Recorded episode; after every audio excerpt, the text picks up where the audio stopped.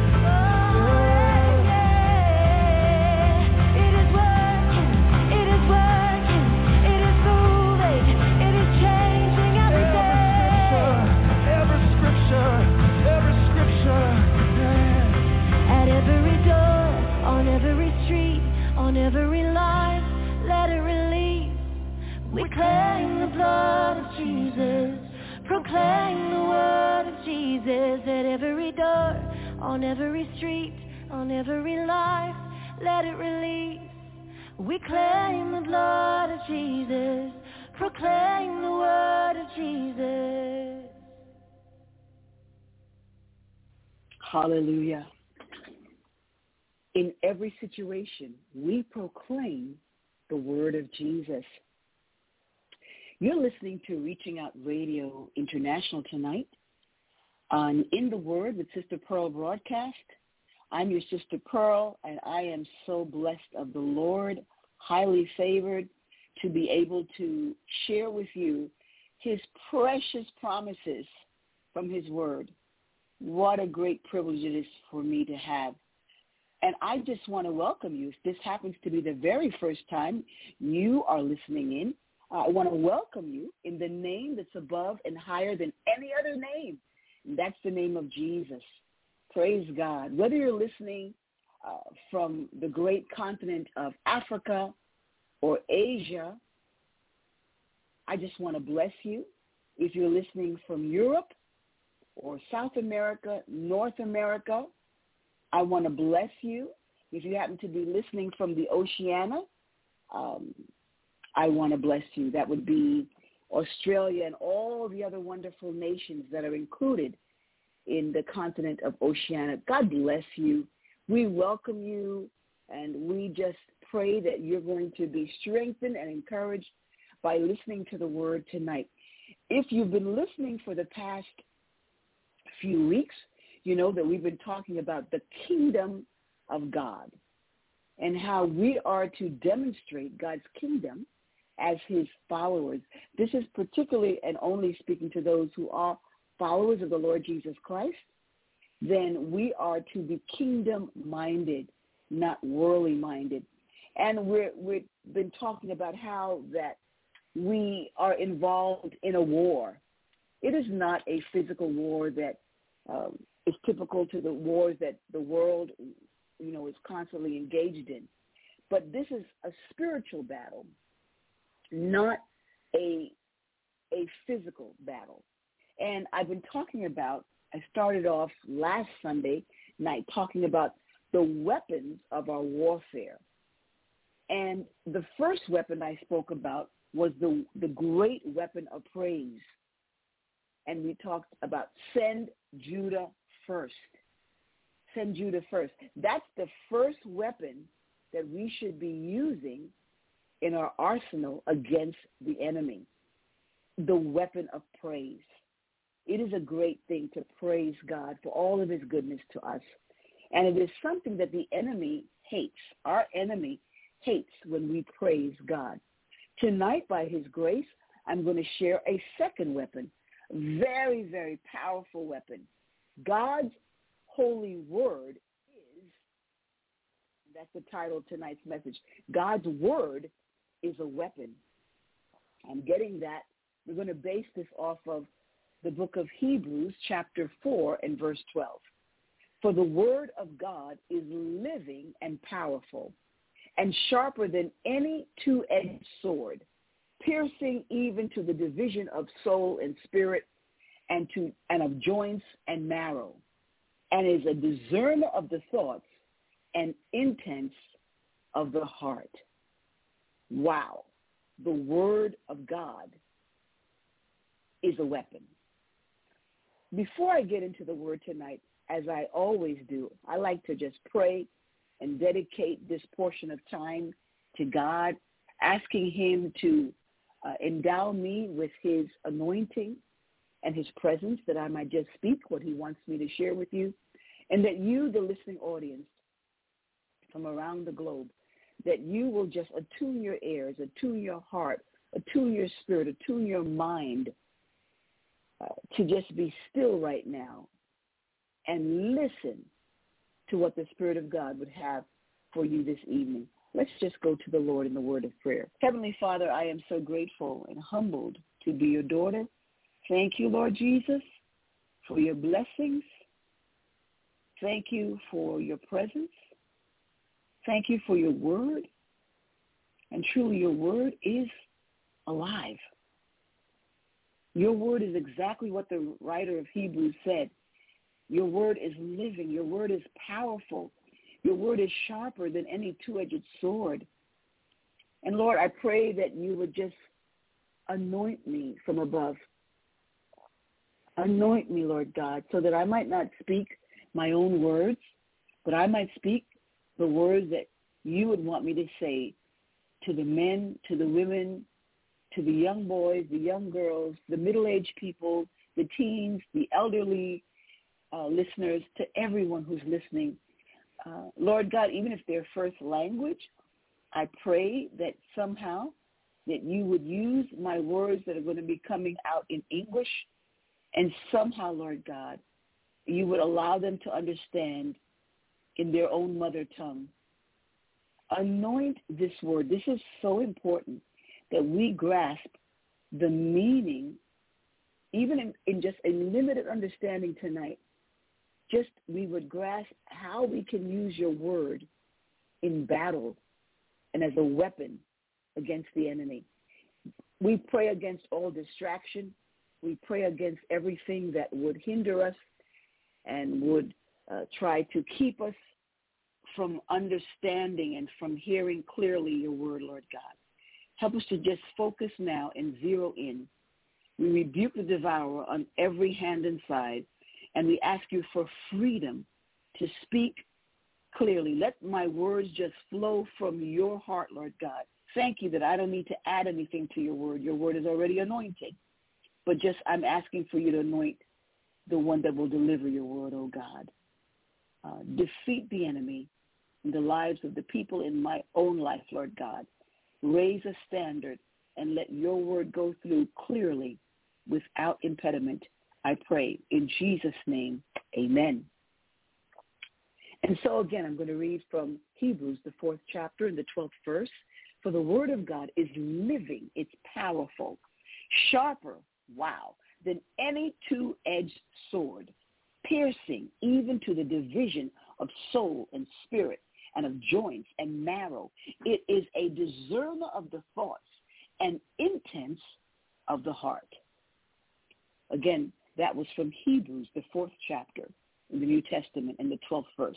Perhaps the greatest distinction between the Protestant church, I'm an evangelical believer. I'm a Protestant believer. I am not a Roman Catholic.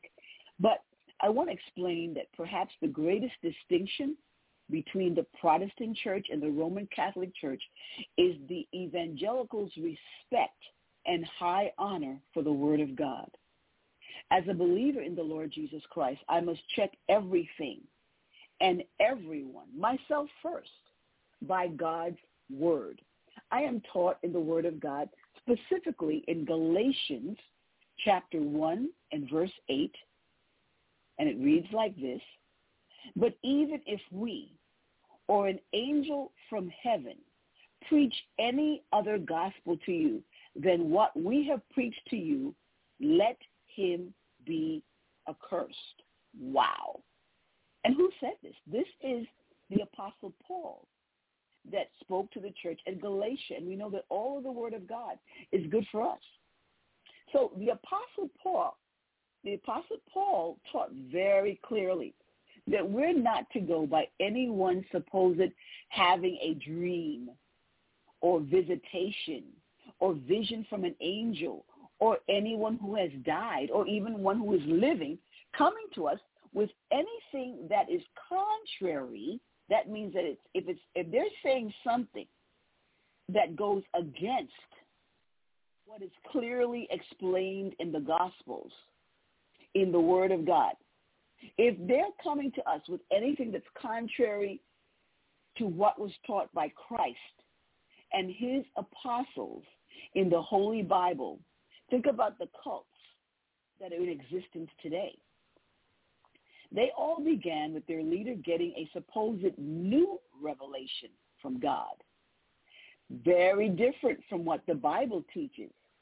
Again, the Paul the apostle explicitly warned us that if anyone preaches any other gospel to you than the gospel Christ and he and the other apostles preached, we should consider the individual teaching something contrary accursed.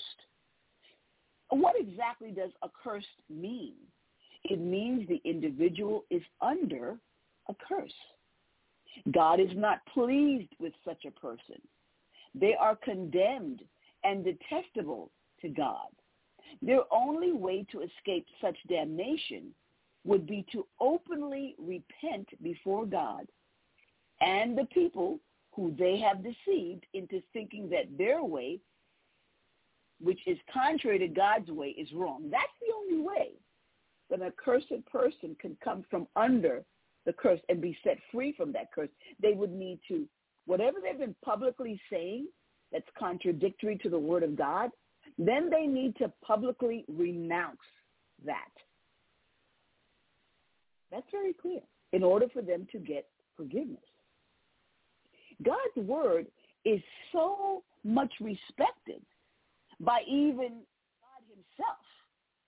He says in Psalm 138, I love this verse. This, you can take this from here to heaven. This is so good. God's word is so much respected by even God himself that he says in Psalm 138, verse 2, I will worship toward your holy temple and praise your name for your loving kindness and your truth. For you have magnified your word above your name. Wow. The psalmist said that God has magnified his word even above his name. And now we revere the name of Jesus. We revere the name of Yahweh.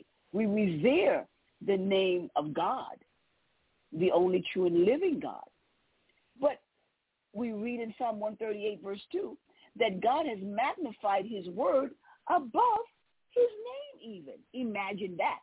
God being the almighty creator of heaven and earth, the only true God, honors his holy word even higher than his name. Let that sink in. So how should you and I treat his holy word then? I believe we need to treat the word of God with the greatest reverence and respect. Remember what Jesus said in the Gospel of John chapter 1 verse 1.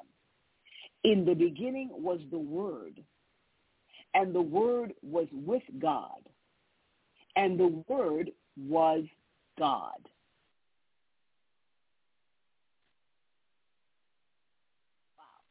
And then in John chapter 1 verse 14, he explains even further, and the word became flesh and dwelt among us, and we beheld his glory, the glory as of the only begotten of the Father, full of grace and truth.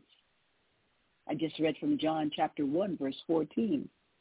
So we are not saying that the physical book you read, known as the Holy Bible, is God.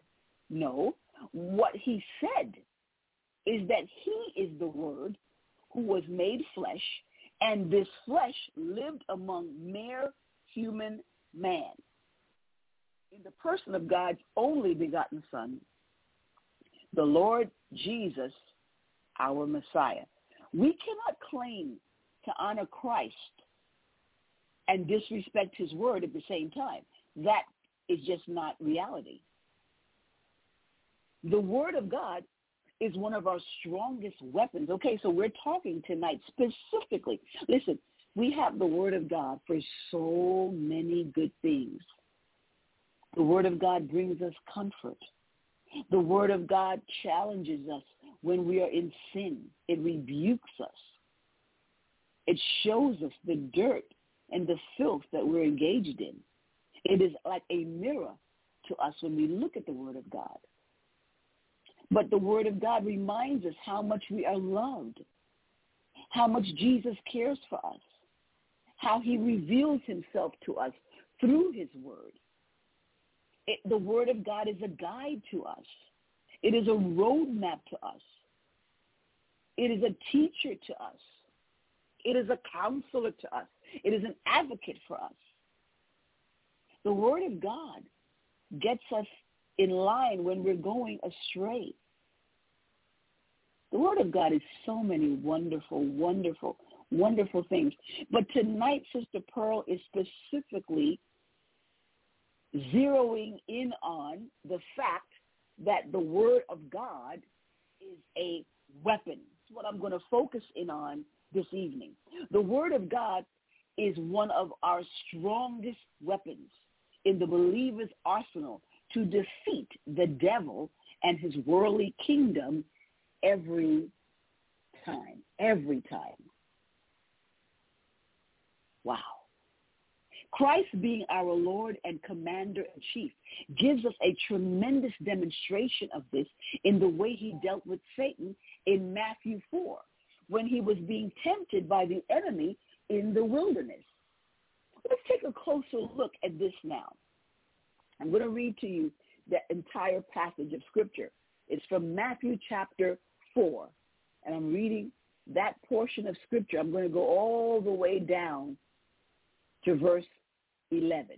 So I'm reading from Matthew 4, verses 1 through 11. Then Jesus was led up by the Spirit into the wilderness to be tempted by, and when he had fasted 40 days and 40 nights, afterward he was hungry. Now when the tempter came to him, he said, if you are the Son of God, command that these stones become bread. But he answered and said, it is written, man shall not live by bread alone, but by every word that proceeds from the mouth of God. Then the devil took him up into the holy city set him on the pinnacle of the temple, and said to him, If you are the Son of God, throw yourself down, for it is written, He shall give his angels charge over you, and in their hands they shall bear you up, lest you dash your foot against a stone. Jesus said to him, It is written again, You shall not tempt the Lord your God. And the devil took him up exceedingly high mountain and showed him all the kingdoms of the world and their glory. And he said to him, all these things I will give you if you will fall down and worship me. Then Jesus said to him, away with you, Satan, for it is written, it is written, you shall worship the Lord your God, and him only shall thou serve. Then the devil left him, and behold, angels came and ministered to him. Notice that the first tactic of the enemy was to challenge God's identity. He has the audacity to actually give God a directive. The challenge that the devil put to God? If you are the Son of God, the devil knew that Jesus was the Son of God. Remember that Satan is the chief of the fallen angels, kicked out of heaven, and he most certainly knew who Jesus was. There was no doubt in the devil's mind as to who Jesus was. But this is what he does. This is the tactic of the enemy. This is the tactic of the enemy even now, even in 2023. the devil is trying to challenge your identity. Who are you? The devil is trying to challenge my identity. Who are you, Pearl? Who are you really? I know who I am. I am a daughter of the Most High God. Jesus, he knew that the devil knew who he was. What the devil does, he will always sidetrack us from the main issue, knowing who we really are. Because if we know who we really are, we're going to put him in his place in the name of Jesus. What the devil was attempting to do was try to try sidetrack Jesus and fool the Lord himself into obeying the devil. This is precisely what the enemy does to you and to me. He attempts to fool us and get us to forget who we are and try to ensnare us to obey him instead of following God and obeying him. Also consider when the enemy approaches Jesus, when he believes that he alone, he is alone and physically weak from 40 days of fasting. This is yet another typical tactic of the devil. He tries to make his assault when he thinks you and I are at our very weakest. Of course. That's when he's going to try his best to get us turned around, to try to fool us, forget who we are. Wants is for us to obey him. However, I, I'm using Matthew chapter 4, these verses 1 through 11, to show you how Jesus dealt with the enemy. And Jesus is our leader. Jesus is our Messiah. Jesus is our master. Jesus is our high priest. Jesus is our king of kings. Jesus is the one that we're following. Jesus is the one that believers in Christ are submitted to. So let's look at Jesus' example. I think that's the best way that we can see how we should respond to the devil by looking at how Jesus responded. And, and first of all, I want to tell you before we even get into the teaching of this, the Bible tells us clearly, because you and I are going to go through times of temptation. That is without a doubt. But the Bible tells us, chapter 4 of Matthew, verse 1, that this was not the devil led Jesus into the wilderness. The Holy Spirit who led Jesus wilderness. And why? The Spirit of God leading Jesus into the wilderness. The Bible tells us that too. Let me read it again. Verse 1 of chapter 4.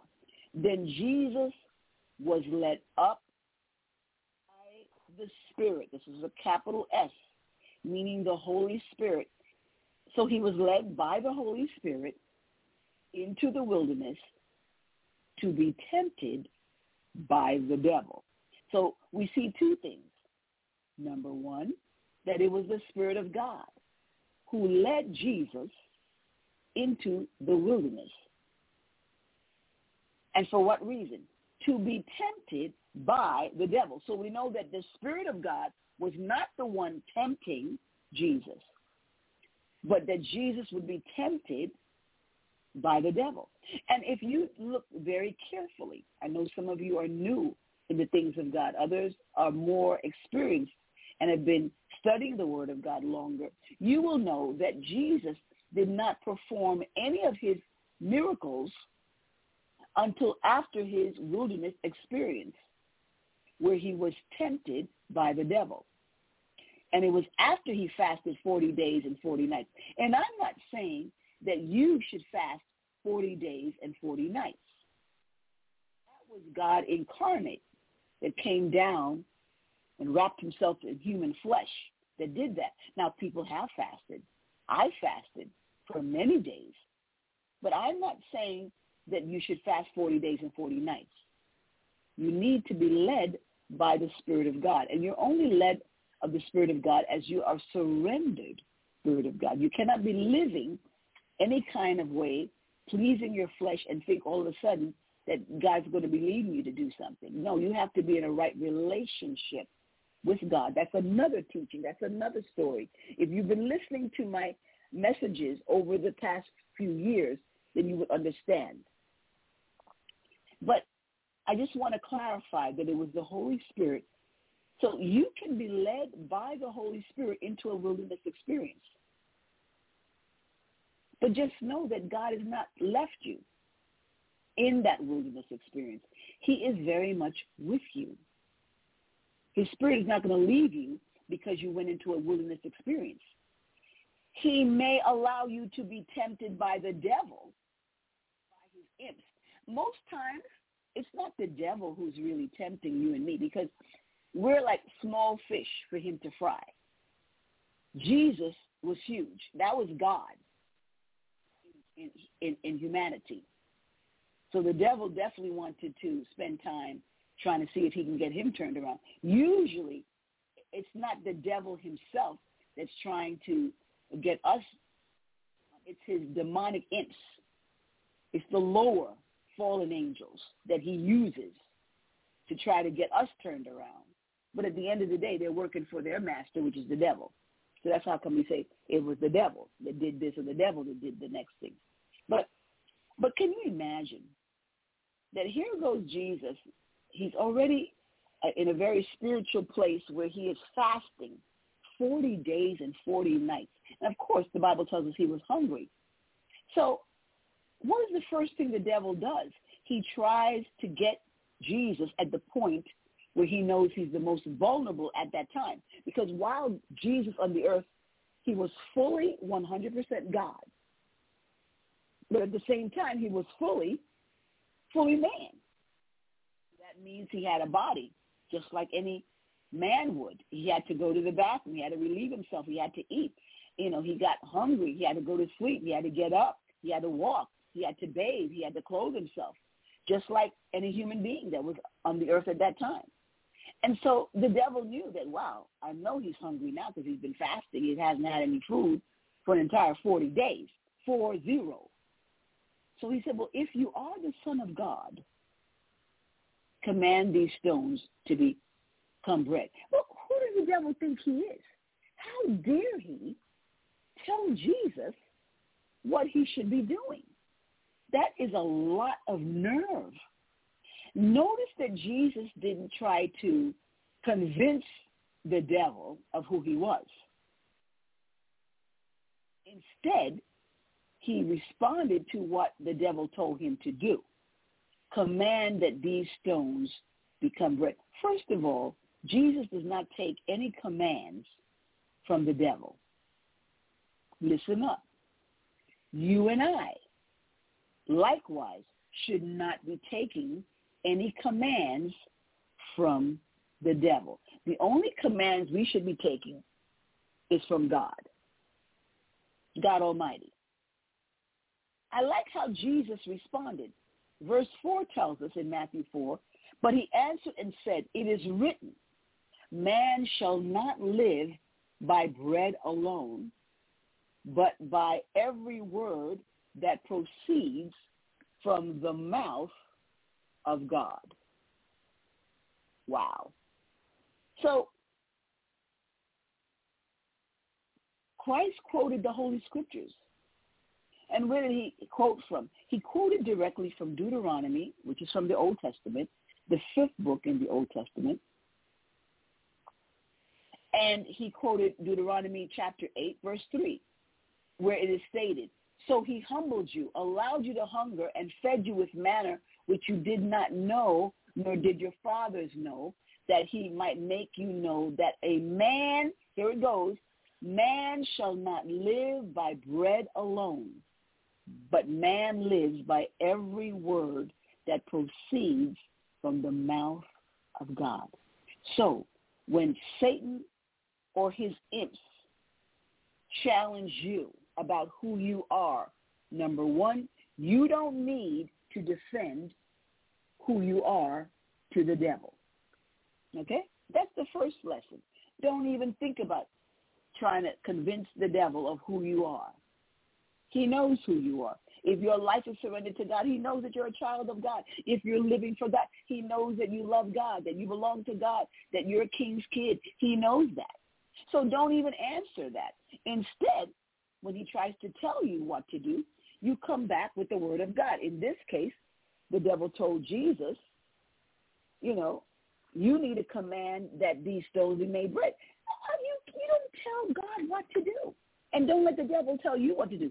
So Jesus quotes the scripture. And so you and I, instead of using our own words and our own, you know, intellect, you know, our own will to respond to the devil, don't use your own words. Instead, use the words of the Lord. Use the, the words of the, uh, uh, that's found in the Bible. In this case, God quoted, Jesus quoted from Deuteronomy chapter 8, verse 3. Man shall not live by bread alone, but by every word that proceeds from the mouth of God. Instead of the Lord Jesus trying to prove himself, he simply responded to him using the word of God. That's it. Now, one would think that the wicked one would cease taunting Christ, but instead he continues. See, the devil will not just come to you one time, and you think, okay, well, praise God, hallelujah. I was able to get victory in that occasion, so the devil's going to leave me alone now. Not necessarily gave the devil the right response, but the devil did not leave Jesus alone. He comes back to him again. One would think that he would have left him, but no, he comes back. And then he has the nerve. He gives the Lord another instruction. And now look at how cunning and conniving and how tricky the devil is. The devil knew that Jesus used the word of God to defeat him. So now the devil is going to quote from scripture. This devil is so tricky, so cunning. And he knows the word of God better than some of us. So he quotes, which should never be, but he does. He quotes from Psalm 91, 11 and 12, because he says, what does he tell God? Let, us just look and see what he tells what he tells the Lord. The devil took him up into a holy, set him on a pinnacle of the temple, and he said to him, "If you're the Son of God, throw yourself down, for it is written, He shall give His angels charge over you, and in their hands they shall bear you up, lest you dash your foot against a stone." Wow. So now the nerve of the devil is going to now quote scripture to Jesus because Jesus quoted scripture to him. This knowledge of God's precious word by the devil is yet another clear indicator that he knew exactly who Jesus was when he said at the beginning of his dialogue with our Lord, if you be the Son of God, command these stones to be made bread the deceiver has tremendous gall to try and approach God in such a manner. Now, if the devil would challenge Christ in such a way, how much more would he approach you? Would he approach me? Would he approach us to try and get us to do all kinds of sordid and ungodly things if we are that foolish to listen to him? What's the lesson that we can learn here? Don't engage the devil in conversation. He is not worth your time, nor is he worth your attention. How does Jesus deal with the devil this second time? Well, again for the second time in verse 7 of Matthew 4, by replying to the enemy, Jesus said to him, it is written, God doesn't give up because the devil quoted scripture.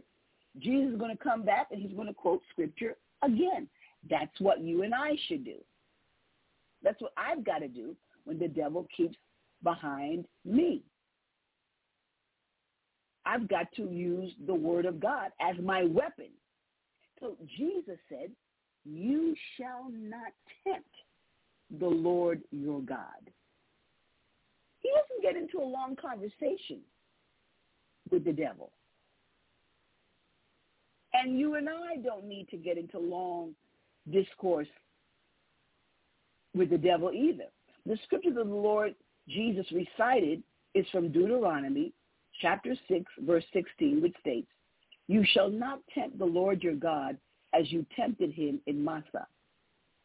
However, the devil tried a third time to get the Lord tired of resisting him in the hopes that the Lord would finally give up and give in to his relentless evil tactics and tricks.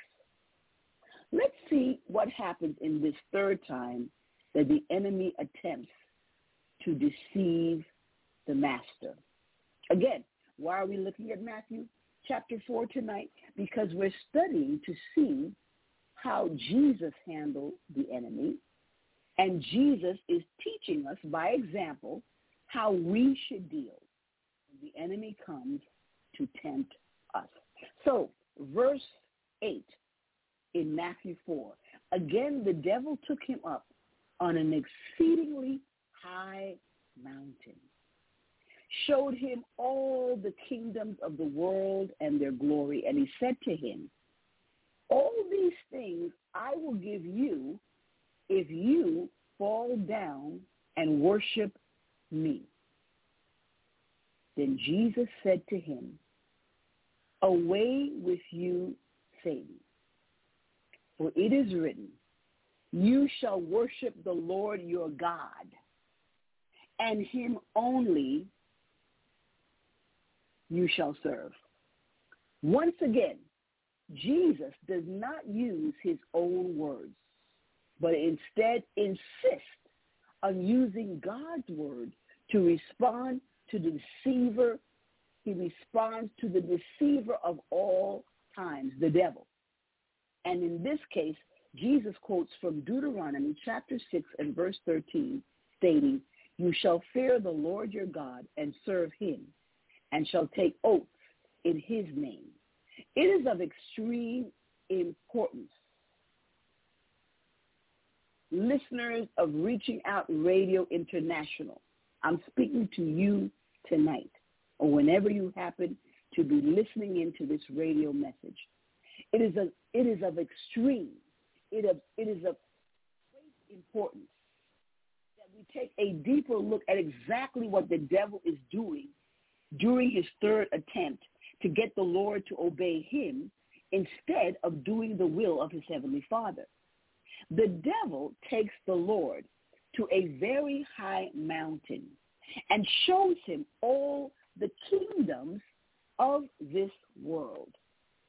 Wow. But who was it who created the mountains and breathed breath into each person who occupies the kingdom of this world?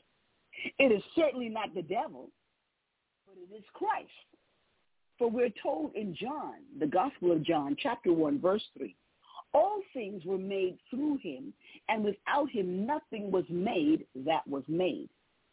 It is the second clause of the enemy's discourse where we get to understand what the intentions of Satan truly are when he says to Christ, fall down, worship me. And there you have it. There you have it.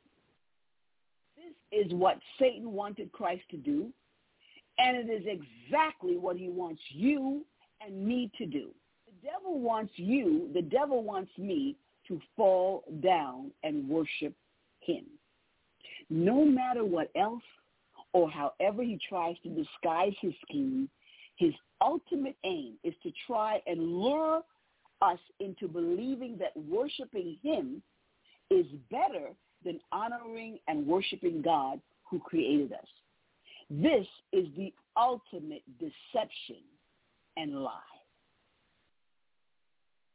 this is why I chose Hebrews chapter 4, verse 12 as our key verse in tonight's message. You and I are engaged in real, real war. It is not a physical war with tangible guns, explosives, tanks, or knives, but instead it is a spiritual war which must be engaged with spiritual weapons. We are not 100% certain as to who the author of Hebrews is, though whomever wrote it was clearly influenced by the Apostle Paul. That's if it wasn't the Apostle Paul himself. He could have written it, but we're not 100% sure. But whoever wrote it was clearly influenced by the Apostle Paul. So we still know that it was the Holy Spirit that inspired the writer to the Hebrew church where it is written, for the word of God is living. Not dead. It's living. It's alive.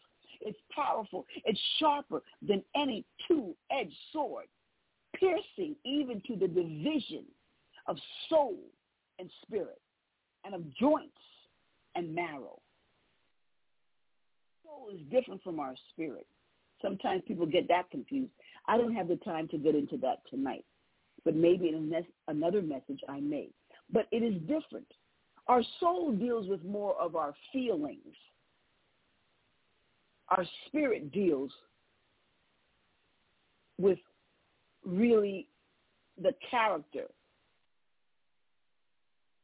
we really are. It's not about feelings. And and and the two-edged sword pierces between the division of soul and spirit, born again. Living after our dead spirit. We're living after our spirit that's alive and been made alive in Christ. And that word of God pierces through the soul and spirit.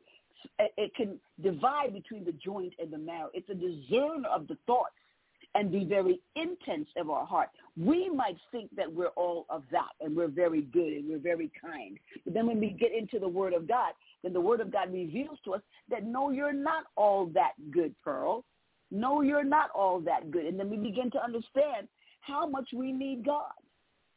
And, and we need the mirror of God's Word to show us who we really are and what we really look like. We are to know God's holy word and learn how to use it for living while on the earth. The Word of God, it is of far more value for us to know the Word of God than it is to rehearse a line from a famous movie or book. A lot of Christians, especially in the Western world, they can quote to you better from a movie or a book than they can quote from the Word of God. This is a shame. The words from the movie or book do not give life in the same way God's words give, told us that in John chapter 6, verse 63. It is the Spirit who gives life. Flesh is no help at all. The words that I have spoken to you are spirit. God made it very possible for us to be able to use his holy word as an extremely powerful weapon. I'm going to teach you something tonight by the word of God. He instructs us and opens our eyes to see that his word is not something that we need to reach or pick up, but instead it is in our mouths to use at any time and all use the word of God. He tells us this in even Deuteronomy chapter 30 and verse 14 but the word is very near you in your mouth and in your heart that you may do it. We need not look for a weapon or search for it. He's given us his word that can proceed. It can come out very easily from our mouths if we would only use it. Paul again repeats this theme in his letter to the Roman church in Romans chapter 10 and verse 8. But what does it say? Romans 10:8. The word is near you in your mouth and in your that is the word of faith which we preach. Wow. That's how much you and I should have God's word deposited us in us we should be filled with the word of God in us so that whenever we are in a battle or we're under attack, the enemy of our souls, that the word of God is there inside of us to come out, open our mouth. Say that again. We don't have to pick up a sword. God should be in us. Again, I repeat to you, Deuteronomy that Jesus quoted again in in in John. No, I'm sorry. Paul the apostle quoted in Romans. The word very near you, Deuteronomy now, in your mouth, in your heart, that you may do it.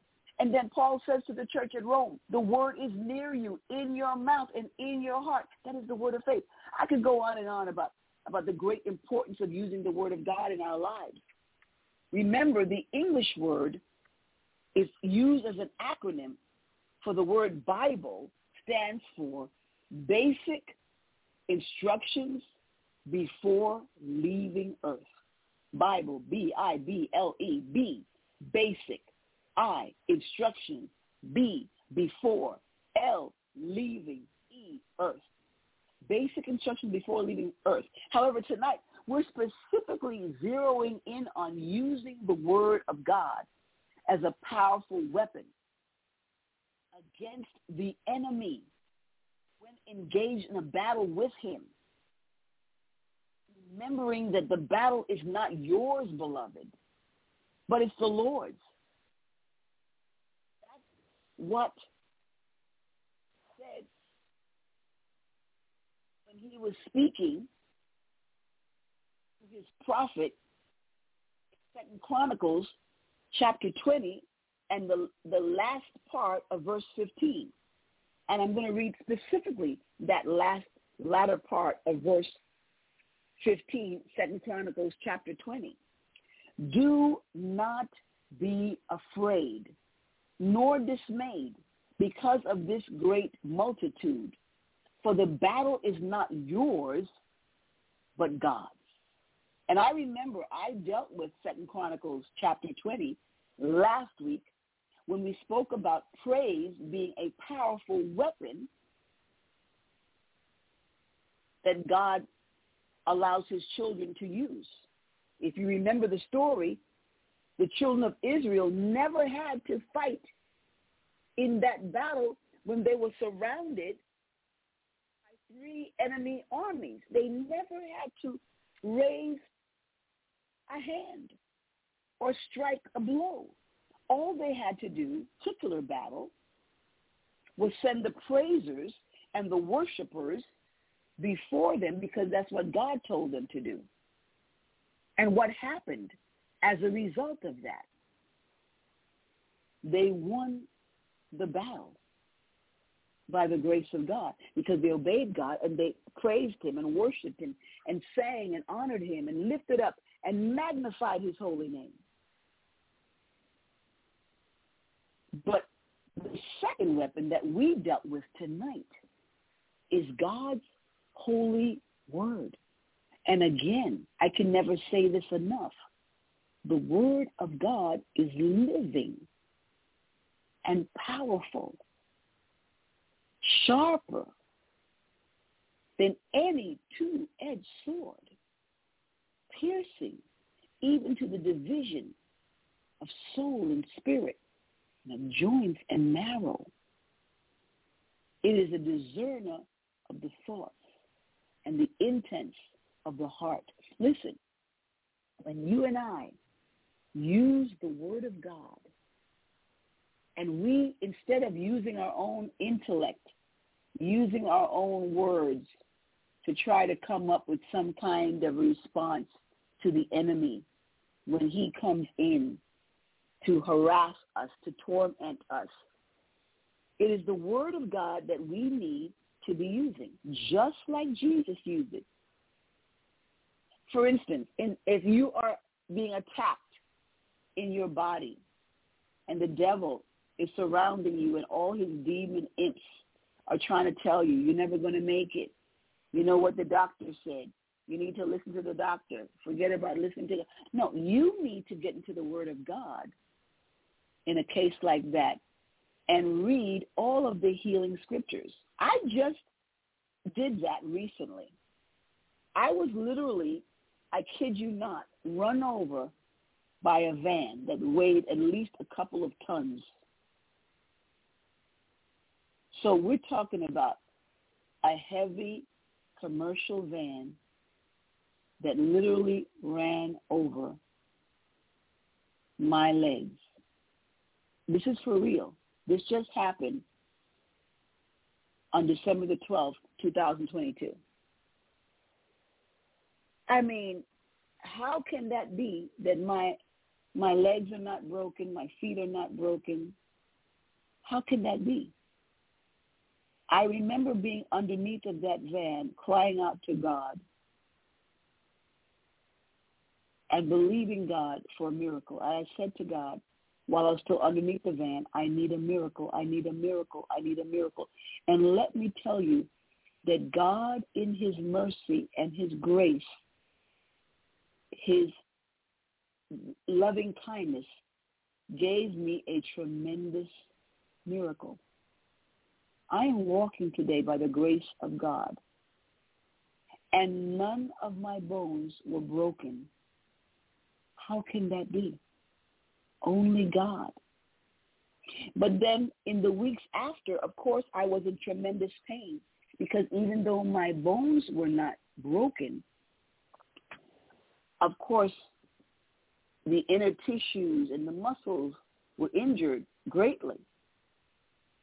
But I began to quote from the Word of God and the healing scriptures that I found throughout God's Word, the Old Testament, the New Testament. The Old Testament, he was wounded, Isaiah 53, for my transgressions. He was bruised for my iniquities. The chastisement of my peace has been laid upon his back, and by his stripes I am healed. And I read those and so many, many, many, many more healing scriptures.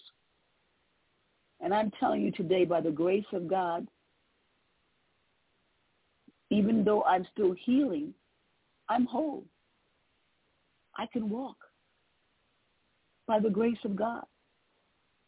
Now I'm healing from all of the trauma that I endured by by seeing the van coming and running me over.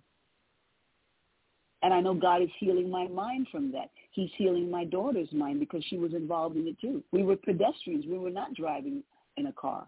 We were just walking the street, crossing it, and we had the, the green light. But these things happen. But how, how, how do we overcome? By the word of God. If the, if the devil is trying to attack you in your mind, then you need to find the scriptures that deal with the mind. Like the one that says, I will keep him in perfect peace. I quoted that last. Well, mind is stayed on me. Isaiah. We need to get these scriptures inside of us. The word of God is in us. We need to get it in us and then we, we'll be able to use the word of God when the enemy is trying to distract us, when he's trying to turn us around, when he's trying to defeat us. If, if you're dealing with a lot of unsaved relatives and loved ones, believe the word of God that you and your household will be saved out of Acts, the book of Acts. Use the word as a weapon. Heavenly Father, I pray for every man and woman that's listening to the broadcast tonight. God, let them use your word as the tremendous weapon that it is to defeat enemy and his wicked schemes. Let them not engage him in conversation, but let them just use the word of God to defeat him every time in Jesus' name. May the Lord bless you real good. This is your sister Pearl. The Lord loves you so very much. Loves you the most. He will never stop loving you. But I just want you to know that I love you and all of us at Reaching Out Radio International. We love you. We pray for you. We bless you. May you stay close to Jesus until we meet again next Sunday night, same time, same place. God bless you. Bye-bye.